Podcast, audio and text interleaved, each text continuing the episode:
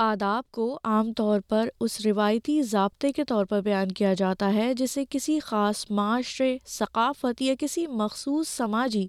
یا پیشہ ور حلقے کے اراکین شائستہ برتاؤ اور اچھے اخلاق کے لیے استعمال کرتے ہیں سو آسٹریلوی آداب کے مطابق کیا کرنا صحیح ہے اور کس چیز سے اجتناب برتنا چاہیے آئیے سنتے ہیں سیٹلمنٹ گائیڈ کے اس پوڈ کاسٹ میں دنیا میں سب سے زیادہ کثیر و ثقافتی قوم کے طور پر آسٹریلیا اب بہت ہی انوکھی ثقافت قوانین اور آداب کا حامل ہے جو متنوع آبادی کے ساتھ ہم آہنگ ہو جاتے ہیں اگرچہ آسٹریلیا میں اچھے آداب سمجھے جانے والے کچھ پہلوؤں کی آسانی سے نشاندہی کی جا سکتی ہے لیکن اس کے لیے بہت سے غیر تحریری اصول بھی موجود ہیں جن کے تحت آداب کو شائستہ مناسب یا پھر بدتمیزی کے زمرے میں سمجھا جا سکتا ہے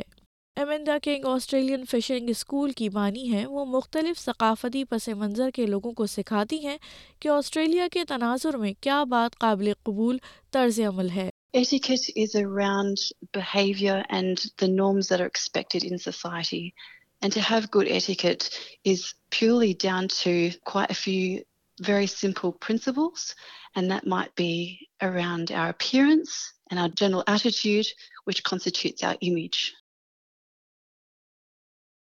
تاہم محترمہ کنگ کہتی ہیں آسٹریلیا میں اچھے آداب آپ کے مخصوص ماحول اور حالات پر بھی منحصر ہیں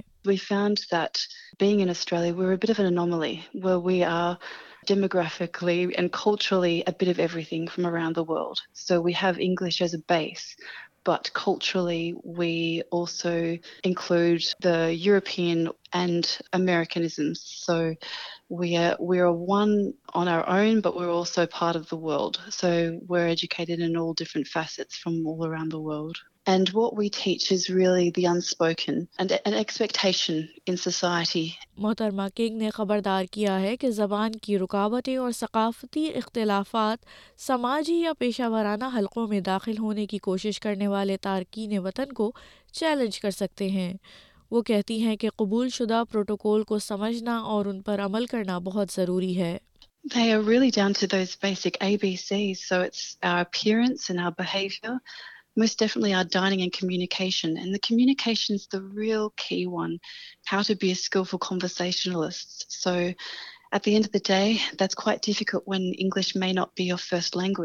اگرچہ آسٹریلیا میں نئے آنے والے تارک وطن افراد کو شائستہ رویوں کے بارے میں سیکھنے میں کچھ وقت اور مشق لگ سکتی ہے لیکن اہم بات آغاز کرنا ہے اور ساتھ ہی ایسے سوالوں سے اجتناب برتنا ضروری ہے جو نامناسب یا ٹیبو سمجھے جاتے ہیں ایمینڈا کنگ نے وضاحت کی An uncomfortable question might be around personal questions. So we always talk about those questions that we really like to avoid, especially when meeting people that we don't know very well. And these questions are around marital status, finances, religions, and politics. People want to speak to people to find common ground so they can connect. So we need to talk about other topics uh, rather than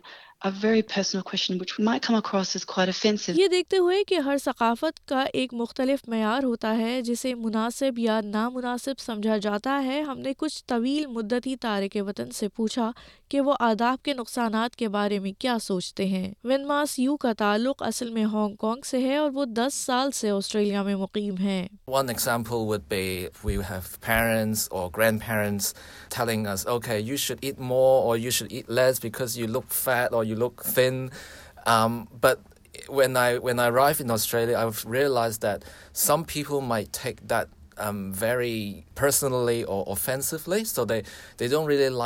you commenting on their body shape or or, or even um, how much they eat. سارا کا تعلق مراکش سے ہے اور وہ پندرہ سال سے آسٹریلیا میں رہتی ہیں وہ کہتی ہیں انہیں معلوم ہوا ہے کہ مختلف سوالات جو ان کے ثقافتی تناظر میں قابل قبول تھے آسٹریلیا میں بہت بدتمیزی تصور کیے جاتے ہیں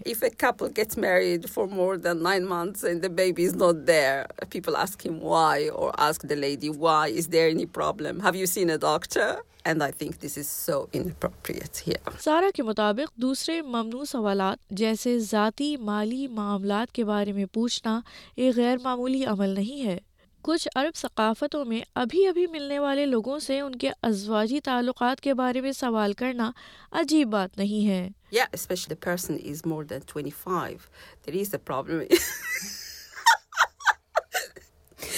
yeah,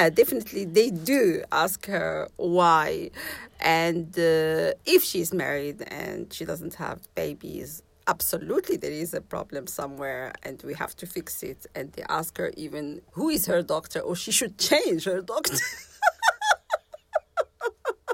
Fabula Campbell اٹھارہ سال سے آسٹریلیا میں ہے اور بنیادی طور پر ان کا تعلق وینزویلا سے ہے انہوں نے میں پروفیشنل ویمن کی بنیاد رکھی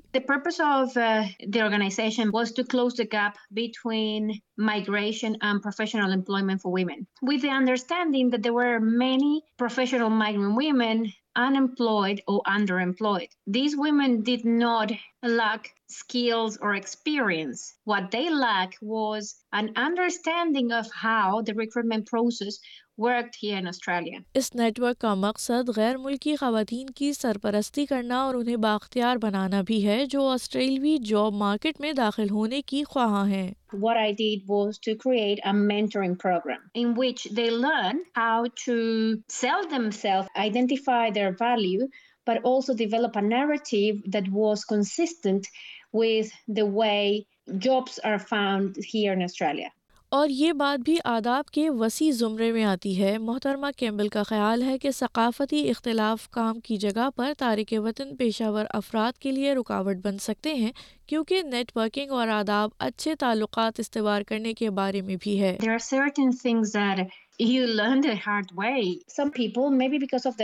ہے and maybe because they want to be seen as taking initiative can come across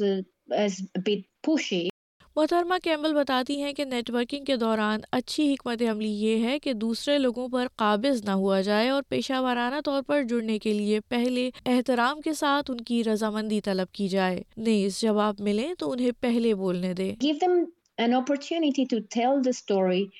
and for you to learn from from them maybe you can ask how did you get your first job how did you come to to work in this industry. Try make the the conversation enjoyable for other person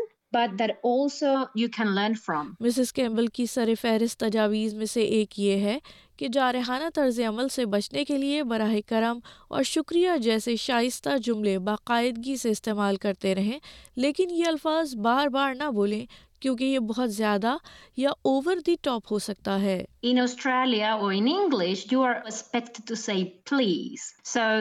I run in travels in Spanish you say can I have the water and that's absolutely polite in English not only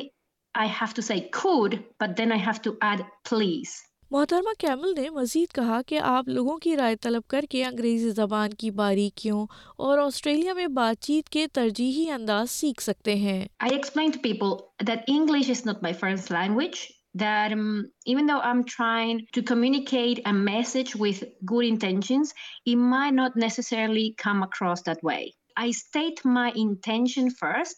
And I ask people that if they feel offended or they feel uncomfortable, that they provide me feedback. In that way, I can improve my communication.